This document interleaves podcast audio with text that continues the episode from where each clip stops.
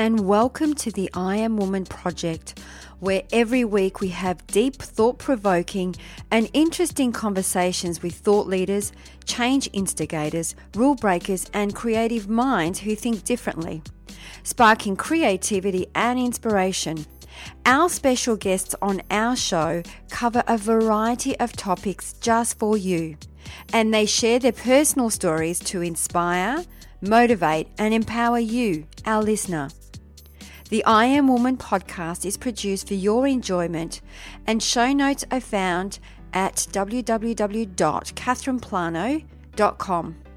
Come back often and feel free to add the podcast to your favorite RSS feed or iTunes. All links are in the show notes. Now let's get into the show.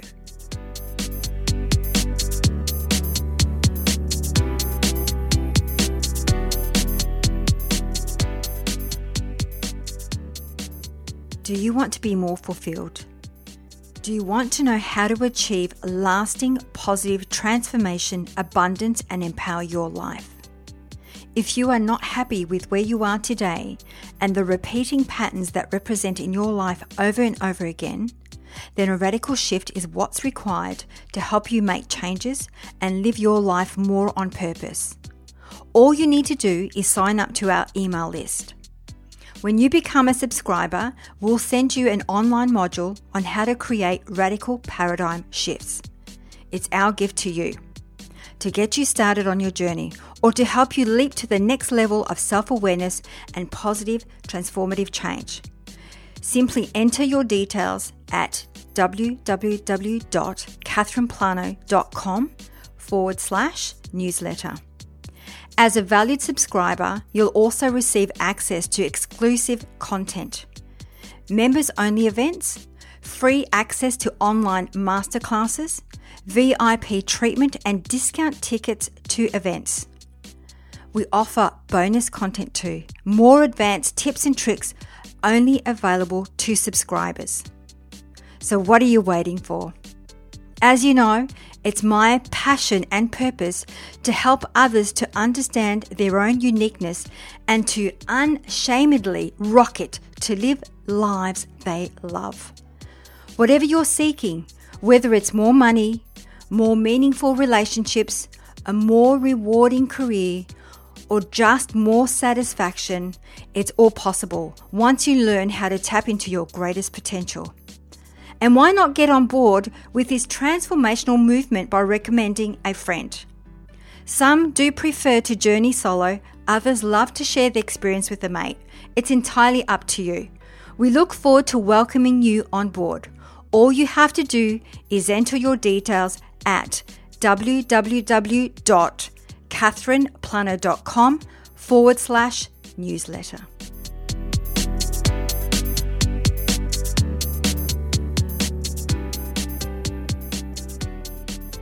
This week, we have another incredible woman for you, Carolyn Paul. Carolyn grew up in New England with an identical twin, a younger brother, and a menagerie of animals. And she goes on by sharing with us that during her adolescent years, she did some goofy things, like learned all the constellations in the Western Hemisphere on a regular basis, rode her banana seat bicycle for miles to read Archie comics at the nearest general store in her rural town. Then built a boat out of milk cartons and convinced others to join her on the river, then waded to shore with them when it broke up in the first rapid. Carolyn graduated from Stanford University, where she studied communications. At the time, she had a vague idea that perhaps she would become a documentary filmmaker, but instead, in 1989, she became a San Francisco firefighter. In 1999, she wrote about her 13 and a half year career in fighting fire. She explains how being in a fire made her happy and doing emergency medical work intrigued her, which all made her who she is today. Carolyn Paul is the author of many books. Her latest one is You Are Mighty. A Guide to Changing the World came out just as teens around the country were taking a stand against gun violence. This illustrated book aims for an even younger audience, teaching kids from 9 to 12 years old the tactics of civil engagement and protest. Carolyn, in her free time, flies an experimental plane, reads books, and goes to the movies. Much of this is done around San Francisco, where she lives with her partner, the artist Wendy MacNaughton. She also lives with two rescue cats, one rescue dog, an array of solar panels, and countless unread back issues of The New Yorker. It's now time to tune into this one very inspirational human being. Enjoy.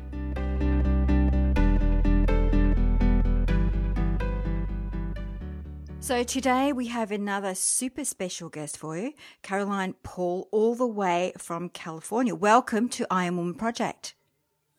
Thanks. I'm really glad to be here. So we were actually comparing the difference in time. It's uh, your Friday afternoon and my Saturday morning. And obviously the weather would be much nicer in California than Melbourne. Uh, it's actually really smoky here. We have had a lot of fires in the environs and it's really smoky. So, I mean, it's sunny but hazy. Yeah. And a little, there's a little apocalyptic feeling going on over here in California right now. I know you had that in Australia a couple of years ago. So, yes. Yeah. yeah. Well, we're, we're actually right in the middle of winter and it hasn't stopped uh, raining. It's amazing you can't hear it in the background, but it's pretty heavy today. Right. It's winter there. Oh, that's so cool. Yeah, okay. it is. Absolutely. We're spanning. Yeah. Okay. Great. Yeah. So I'm sitting here rugged up uh, like an Eskimo, of course, but hey, that's the way it goes. Uh, so, what we do as we uh, start the show, we always love to ask our woman of inspiration her unique story. So, what's your story? What inspired you to do what you do today? Well, I guess what I do today is I write. So, I write books. Um, but specifically, recently, I've been writing books for girls uh, about empowerment.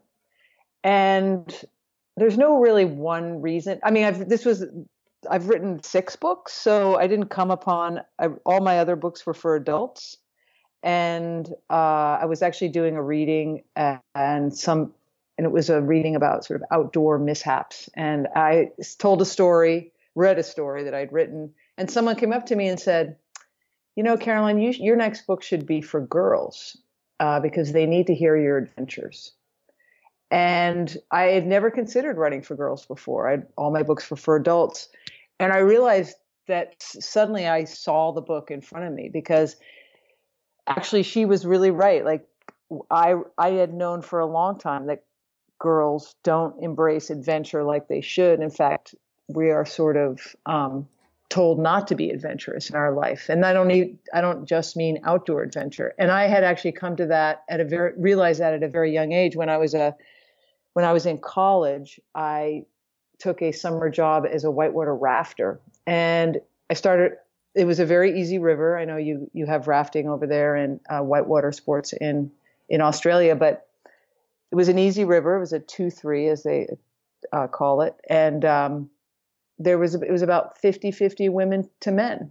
And uh, I, but I noticed as I continued rafting and went on harder and harder rivers that the ratio changed precipitously and there started to be hardly any women at all as you got to the really hard rivers and it puzzled me because while rafting takes some fitness it doesn't take brute strength it takes skill it takes grace it takes you know having your wits about you all things that women have and um, are equal to men in and in fact the women who were really good on these rivers were not big you know brutish women they were just fit and just simply very skilled. And yet there weren't many. And I remember thinking then, like, that's weird. Like, why? Clearly, this isn't a, uh, an issue of strength. So this must be an issue of psychology and emotion. Like, why are we not doing the hard stuff? And so then when this woman came up to me and said, You need to write a book about adventure, I realized, yeah, yeah, we really do because we don't raise girls to take risks and get outside their comfort zones like we raise boys to do that. And it turns out that that's a really important thing to learn very early. Not so you can be like a kick ass adventurer and um, raft a lot of rivers and I became a firefighter and I fly planes and that is not what I'm talking about. I'm talking about getting outside like your own comfort zone. And so I start I've started writing books to empower actually all kids, but girls especially. Well, I love that. And you know, I as you are speaking, I'm thinking as I just watched a show on Netflix just the other night about uh, CrossFit, and some of those women. Wow, when you're talking about um, you know, being adventurous and going out there and just doing it to have fun. I mean, mind you, they do work really hard. Uh, that's pretty amazing. Um, so the other thing that was going through my mind as you were speaking, that would be a bit of a shift in mindset, writing for uh, young girls. Like, did you tap into your inner child and take you, and did it actually take you back to what it was like you, you growing up in your time? Um, yeah, I mean, I did uh, remember that I had wanted to be uh, adventurous as a kid, but that there weren't a lot of role models for me uh, that were female. In fact, I didn't know really any adventurous, and I'm talking outdoor adventure, pretty much. And uh, the only person I'd heard of was Amelia Earhart. That's the only one that we talked about back then, back back in the 70s, and and I then I wrote this book for girls and I started to do research because I realized how important of course it is to have role models about of bravery and risk taking and courage and fun, you know, frankly. And I started to do research and it turns out there is a ton of outdoor women who were around or at least available to me. They'd either been you know, adventuring in the 1800s or the early 1900s or even during my time. But it's just we didn't talk about them as a culture. We didn't uh, we didn't hold them up like we did male adventurers, and that was really too bad because I could have used some role models. And I was lucky I had male role models, which is great. I mean, it's great to have real male role models, but uh, but really having female role models would have made everything a lot easier. Mm. So, when you talk about bravery, what were some of the things that you discovered in your research? Well, one thing um, that, well, when I was a firefighter, because I was a firefighter for San Francisco for almost 14 years back, I started in 1989 and I was the 15th woman, and there were 1,500 men. And so I clearly I was coming into a, a culture that uh, first of all, didn't know what to make of me pretty much, and also didn't really believe I could do the job. And that in some way made sense because this was 1989. And at that time, we, I know the laws are different in Australia, but we didn't have, uh, we had a law that passed in the beginning of the 1970s called Title IX that gave, that mandated that girls get equal access to sports in schools. And suddenly you had a generation of girls that started to be way more physical. And I was of that generation. I was a young kid in 72 and I got to suddenly start playing sports that were, you know, equally funded as the men's, the boys. And so when I came into the fire department in 89, there were a lot of old guys who had never seen women be physical or, you know, take, be strong and um, be active. And so I understood when I got in that they didn't think I was strong enough to do the job, even though I had been a co- collegiate rower and I had um, I had done a lot of sports. I'd already flown, uh, been a whitewater rafter. I flew planes, so it didn't surprise me when they didn't believe that I could do the job physically. But what did surprise me is that it became clear that they didn't think I could do the job emotionally. They didn't think I was brave enough. And they weren't the only one. It wasn't just the firemen, it was women and men in everyday life. Because when they'd say, What do you do for a living? And I'd say, I'm a firefighter, there'd be this moment where they'd, they'd sort of pause. And then they'd say, Do you go into fires? and, and I would say, Oh, no, no, I don't. I, I stay, that's way too dangerous. I stay back for the fires, and the men go, and then the medical calls, I go. And there'd be this pause because they didn't quite believe me, but they also couldn't imagine that a woman was going into fires. And finally, I would just say, "No, no, I of course I go into fires. I'm a firefighter." And then they'd sort of stagger away. So nobody had this conception of this heroic, sort of brave woman. And it didn't just, it wasn't just about our physical ability.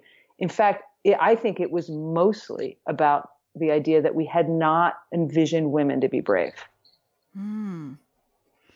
I love that. As you're talking about that, I'm thinking, wow, uh, uh, to do something like that does to me takes a lot of courage. I can't say that I would go out there and start fighting fires. But the one thing that really also stands out is the uh, psychological uh, safety. When you were talking about emotions, when you you actually were saying that it comes from a psychological p- point of view, do you think that's also uh, I guess driven by culture, driven by expectations, driven by um, I guess also men, you know, you're not strong enough to do something like that. Because I know in different roles here, in and some of the, and I run some uh, women leadership, and some of the roles here, there's just you know, close your eyes, and we had, actually did an exercise.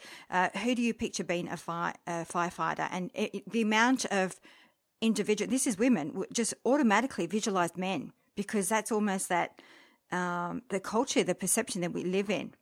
So well, it's it's even down to the words. I mean, yeah. here people say firemen all the time, and I have to say that it really drives me crazy because words have power, and I know they're picturing some mustached, large, you know, white guy, and that is, you know, th- that will keep happening if we don't change our words. So it's really important to do that.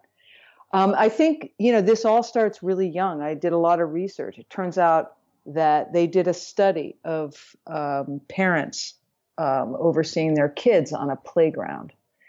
And let's see, I hope I, I got to remember this study. I've, I've talked about it quite a bit. The researchers saw that both moms and dads were way more likely to warn their girl not to play on it turned out it was a piece of equipment that was a fire pole ish piece of equipment on the playground, mm-hmm. ironically. Mm-hmm. But they, the researchers watched parents and they saw that their parents were more likely to warn the girls. And then if the girls still wanted to slide down that fire pole, the parents were more likely to assist them. Now, with the boys, they encouraged the boys to play on that fire pole, even if the boys were scared. And they taught them how to use it on their own. So right away, and these kids were like six years old. Now, right away, what we're messaging is girls are f- fragile and not up to um, difficult tasks and need assistance if they decide they want to do it.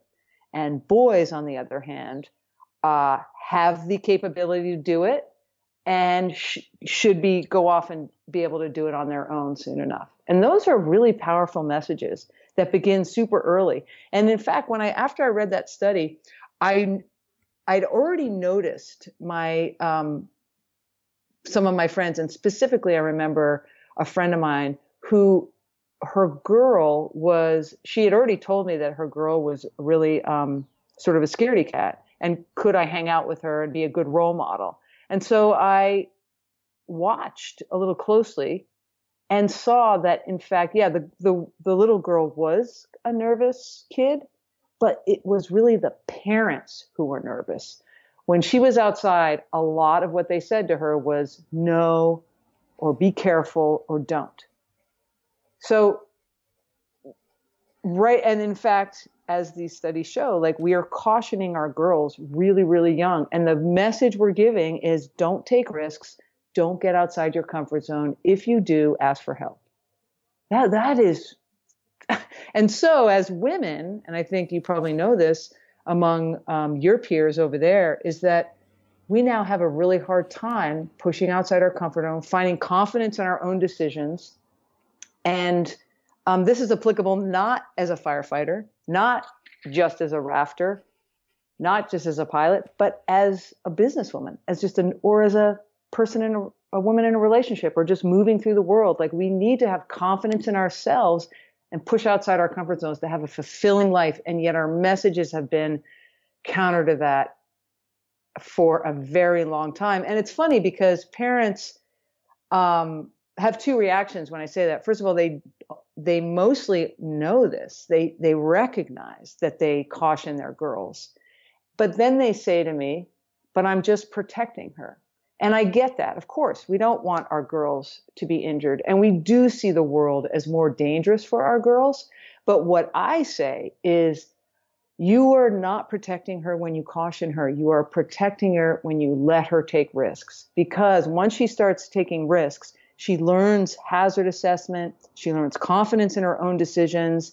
She's not looking to other people to tell her what to do, which often as you get into be become a teen becomes an issue. And then even as a woman, I mean, a girl is way more vulnerable when you're always stopping her from doing something. You have to raise her like you do your boys, which is let them go out, take the risk, learn from that, and become stronger and more confident as a result. As you're actually saying that, I was just thinking when you were saying that the age of six, you know, and between the age of six and seven, this is our imprinting phase. So if we're treating our girls to be fragile uh, and having that, you know, from a parenting programming point of view, uh, constantly protecting them and telling them to be careful. No wonder as we get uh, a little bit older, as we age, we lack the confidence as women. Right. I know. It starts mm. so, mm-hmm. and we don't, you know, these, we are not bad parents when we do this. No. We are obviously our, our hearts are in the right place, but um, I think when you if you have a boy and a girl and you're it's really interesting to notice how you how you speak to to them differently around the same situations mm, so true so carolyn um, Caroline, sorry. Uh, how do you practice bravery? So, for us women out there listening to this interview, uh, for women that have young girls as well, um, how does one practice bravery?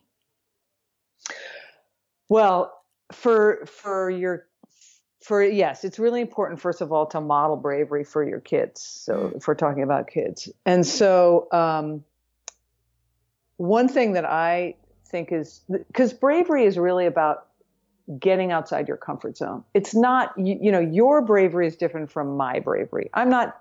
I never. I'm not saying you know I. I'll I talk to people about my years as a paraglider, for instance. So I used to paraglide, which is basically jumping off cliffs with a, a wing of sorts. Wow. But and I'm not I'm not talking about that in order to get more paragliders out there. I'm talking about that to show that I'm pushing my comfort zone. That's not a lot of people's comfort zone. And I totally get it. And, you know, I have places where I need to push that are not in the outdoors. So what I say to people is, look, what we have to start doing is exercises that I call, and that's actually not my word. This is from an organization called Girls Leadership here.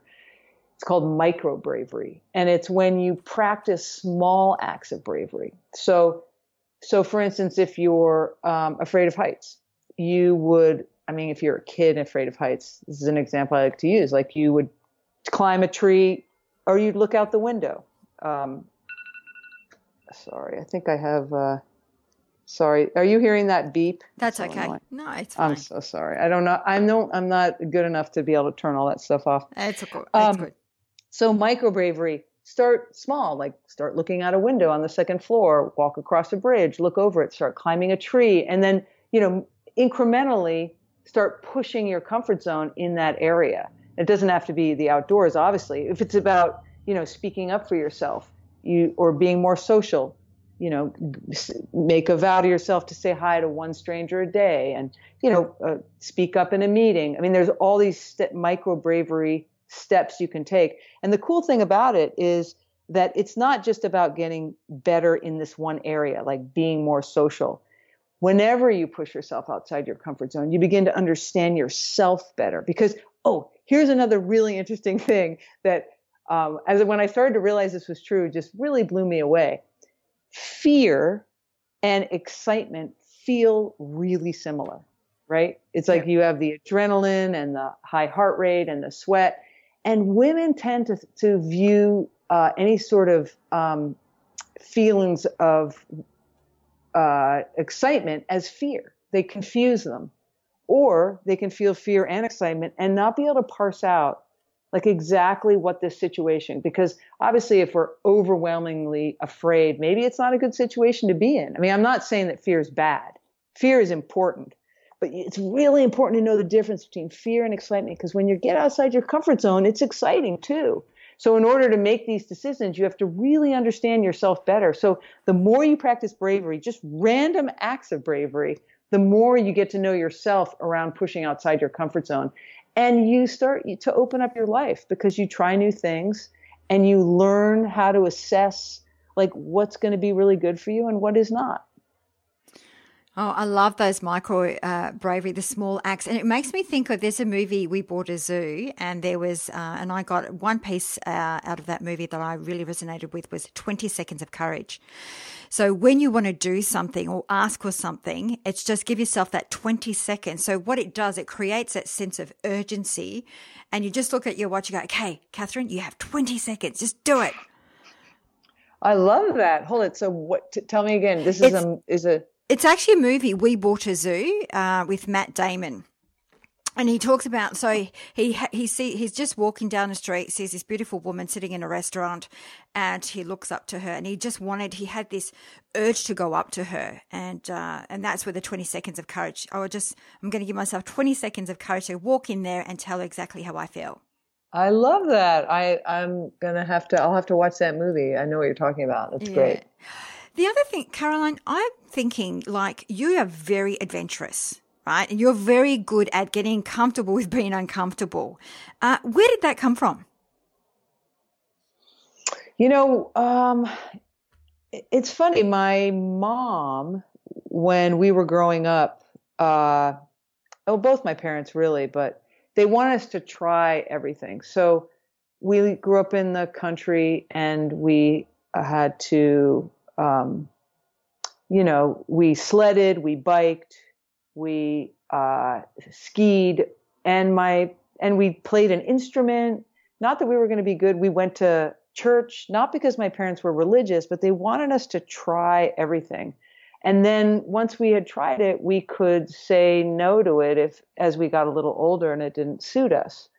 But I think that's what, my mom wasn't trying to make us brave or um, teach us confidence per se. Those weren't really words. I don't think that was jargon that was part of parenting growing up back then. I don't know, maybe it was, but didn't seem to be.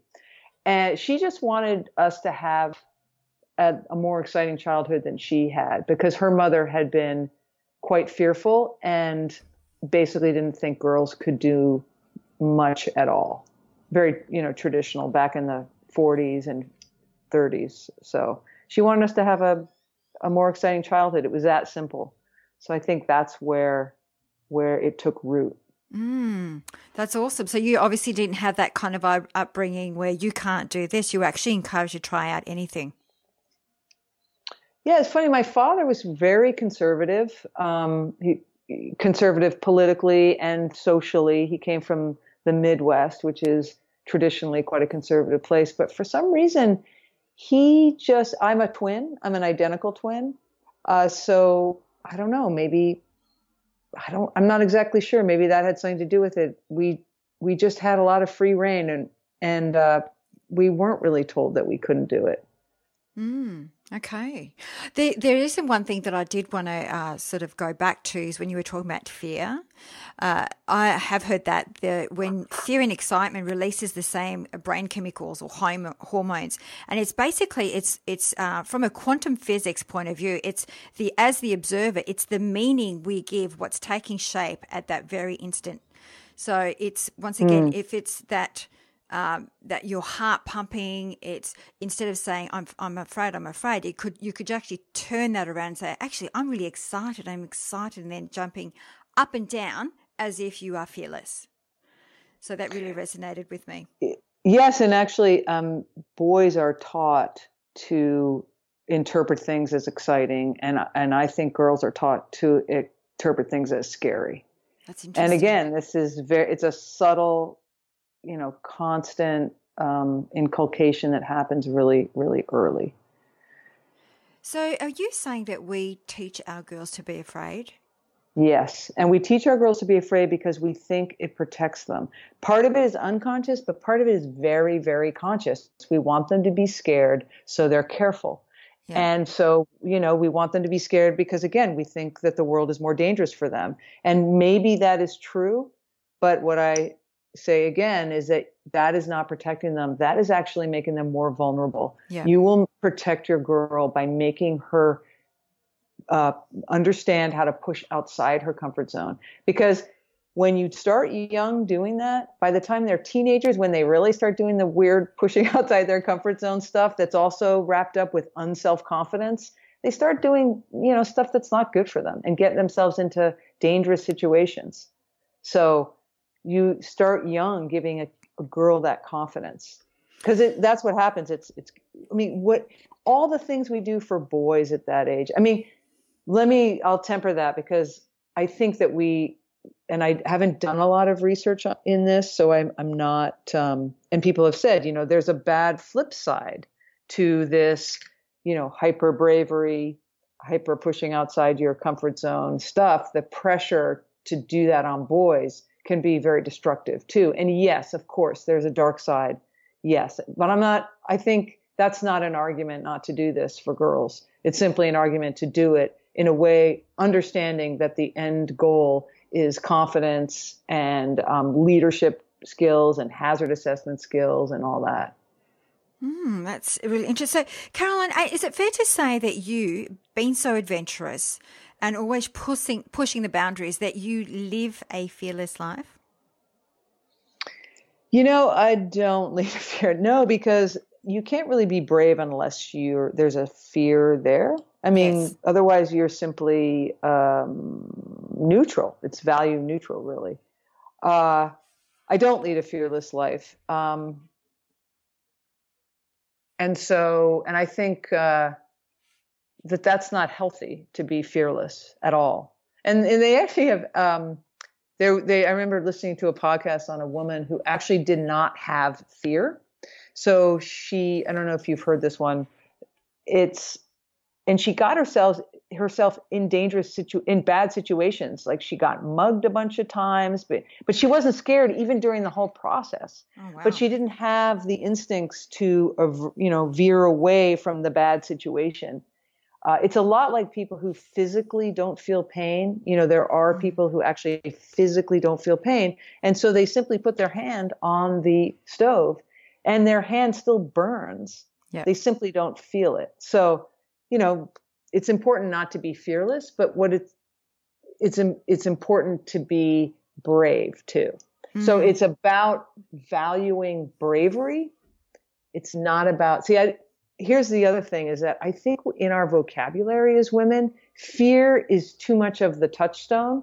So people always want to veer towards talking about being fearful or scared, and I always say mm, I want to push the word, the wordage to bravery. Let's talk about, let's use that vocabulary because then we're in that paradigm of just valuing bravery, which is what boys do, boys mm-hmm. and men. And I have worked with many, many very, very brave men, uh, you know, and f- full of integrity and honor and all those noble, you know, noble acts. That's what men are taught at a very young age. So you're saying that, and I agree with what you're saying, uh, that we cannot experience bravery without fear. So we need to understand what fear is all about to be able. I see as fear is almost like a bridge to walk across to the, you know, obviously when you walk through fear, you have the, you know, courage, the bravery. Is that what you're saying? No, I'm actually saying I think we should understand bravery and then we will see fear as right. women because we we just emphasize fear way too much. I mean, there, there's always a there's always the um, you know the flip side to everything. So uh, when there's bravery, there's obviously fear involved, and because again, you're not going to be brave unless you are trying to overcome something. Yeah. I got you. Yes, you, know, you, you just yeah. focus on the bravery, not so much. Mm-hmm. I have to. It's okay to feel fear. It's okay to be shaking my boots right now because if I just keep pushing forward, I will feel brave. It's not about that. It's actually focusing on the bravery and understanding what it took you to get there. Yeah, I mean, I think just changing our vocabulary because I think watch watch after our conversation and maybe for your listeners too, like how often young girls and women say, I'm scared. I'm too scared. and it's thrown out there with things like fi- fixing a, a, tire on your car or um, picking up an insect. And I and I just want to challenge and say, are you sure fear is the word here? Because I don't think it mm. is. You might be nervous, you might be anxious, uh, you might be disgusted, you don't want to, you know, do it. But fear really, uh, uh, fear, because fear is a very strong word. Yep. And yet we bandy it about as if and so we're not really looking closely. We're sort of mushing it around. It's become a, and it, it doesn't serve us. It doesn't serve us to constant to be. And here's the thing: uh, is that when we say we're scared as girls or women, we know someone is going to step in and do whatever it is, and it's it's often, obviously, men, and mm-hmm. that's stressful for men. And I see, I've seen this before, where a woman will, will won't want to do something. So the man steps up, and frankly, he doesn't know what he's doing, but he's been taught, and I really admire this, to simply um, step up anyway and try to deal. And we need to learn. We need to learn from that because it's too much stress on them, for one. Why are we making our friends and partners do that? And secondly, it's not helping us. So that that's what I'm saying. I'm saying um, let's get that paradigm. Let's shift the paradigm to one of pushing always towards bravery. Wow, when you're uh, you were actually you had me thinking because uh, I don't like spiders, but is it that I'm like fearful of spiders? No, they're just ugly, really, when I think about it. But it's once again, it goes back to the depending on the label you use it's what you're it's the lens you'll be you'll be uh, you know seeing whatever it's spider or changing a tire and i know even for myself when i split up i was a, a mum a single mum for 11 years and i know i was very scared because I had a man for 14 years and all of a sudden I had no one. Um, mm. I had to be the man of the house kind of thing. And that was really, really scary. I slept with a hammer underneath my bed. Isn't that bizarre? Mm-hmm. So yeah. as you're, you're, you're speaking about the you know we're scared i actually took me back to that i used to always be scared because there was no one you know big and strong around me to protect me i had to do it all on my own with my little boy mm-hmm. yeah mm. And, and let me say that there are i mean i don't want to downplay the fact that there aren't real fears i just am asking women because i think men have already done this because they understand that they can't say i'm scared with hardly ever so when they say it they really mean it. Mm. Um, and often they feel it and won't even say it. And, you know, that there's issues with that. But again, for women, we really need to, to really start understanding the feeling of fear because it's valuable. But don't cry wolf over it. And it, it doesn't help you. And it really hurts you in your life. And you're holding your own self back from so many great opportunities because you're just willing to say, I'm scared, which means it's bad, which means I'm not going to do it, which means someone else probably will. And then now you haven't, now your life is that much less enriched. Mm, so true. So, so true. So, Caroline, what advice would you give your younger self? Um, uh, I I don't I don't know actually. I don't I don't I'm not a big advice. Oh well, I've just like I can't say I'm not a big advice person because I've spent this whole time sort of doling out advice. But um, I see that sharing your wisdom actually. It was wonderful. okay, thank you, thank you. Um, I don't know. Give me another question. Okay, so uh, so along your journey, what has been one of the greatest lessons learned thus far? Um, you know, I mean, I think we learn. I think I don't. I don't think I can say there's one great lesson. Uh, except I will say something that that is important has always been important to me as an adult that I did not learn as a kid or even a, even as a young adult, which is that I keep my word, mm. and I value my word because it makes me reliable um, as a friend and as a partner and to myself. Mm-hmm.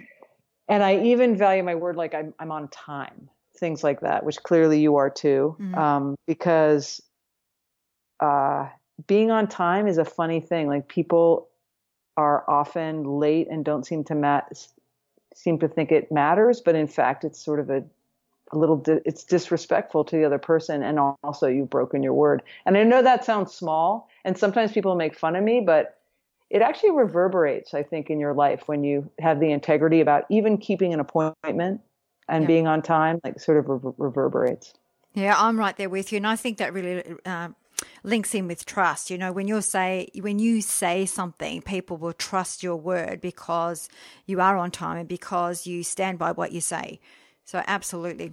Yeah, and as a writer, I believe in words. Like again, fireman, I don't like it. It just it it excludes me. Yeah. Uh, and yet I was a firefighter, one of the busiest rigs in the country for 14 years. So and and so words matter. Yeah. Absolutely. So, Caroline, as we wrap up the show, we always love to ask our woman of inspiration pick one word that best describes her personal brand. What would be that one word for you? Well, the word I think I would like is uh, unruly, but I'm not unruly in all areas at all. In fact, I'm. My partner is very annoyed at me often because I can be quite regimented. Yep. So I would like to be more unruly. Yeah.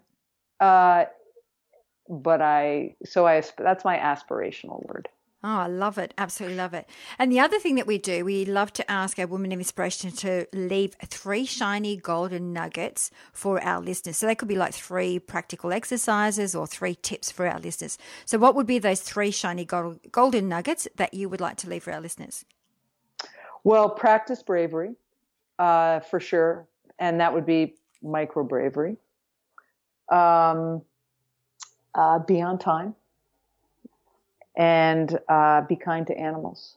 Oh, I love that one. I love Be Kind to Animals. I love all of them. Thank you so much. Caroline, thank you so much for sharing your wisdom and uh, coming on the show. Uh, where would be the best place for our listeners to find you? Um, I am easily found on the internet. It seems I'm not that great at social media, but I am at uh, carolinepaul.com and my email is on there. My contact information is on there, and I, even my books are all on there. yeah. So I highly, and a small bio. Oh, I was going to say for our listeners, highly recommend check out Caroline's books. They're amazing. I love them, and the illustrations too. They are wonderful. Um, and yeah, very, very colorful. So you are mighty, uh, the gutsy girl, and like you said, you've got quite a few. Obviously, you like cats too. Oh, uh, you know, actually, that's one of my favorite books of my books. Like I, that was written, that was illustrated by my partner, uh, who's an amazing illustrator that I'm sure a lot of your listeners know of because she's quite, um, she's quite famous around the world. Uh, and and if you don't know, you should be you should follow her Instagram because she's amazing. She's Wendy Mack on Instagram, and uh, so yeah, and so yes, Lost Cat: A True Story of Love, Desperation, and GPS Technology is one of my favorite books that I wrote. wow, what a combination! Yeah, that's cats. Fantastic. Yeah, fire, cats. Uh, girls, bravery. Yeah, it's a eclectic mix of books. I love it. That's what it makes you so. Um, I think you've got an amazing, colourful uh, in, uh, personality. It's very intriguing to hear your story. So I unruly, hopefully. Sorry, and unruly. Yes. Yes. I love the fact that you shared everything with us. Thank you so much for your time, your energy, and I'm sure our listeners will reach out. You are just an amazing woman.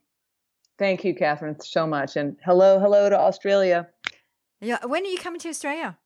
Oh, I love your country. I've been once. I did a river there many years ago. I did a first descent on a river and I just I hung out with many, well, really your male raft guides and they were amazing.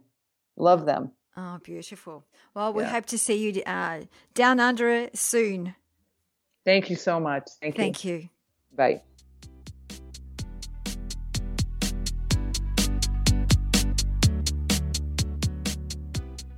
That brings us to the end of another episode. I hope you enjoyed the show as it is my mission to reach out and inspire as many individuals like you. And one of the best ways to help us achieve this goal is by giving us a good review on iTunes. It's easy and it only takes about 10 seconds.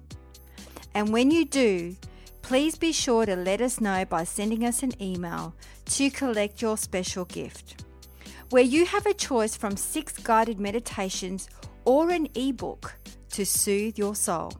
Now, if you have any questions or special guests that you would like to hear from, please send us an email to support at catherineplano.com.au and we will get right back to you.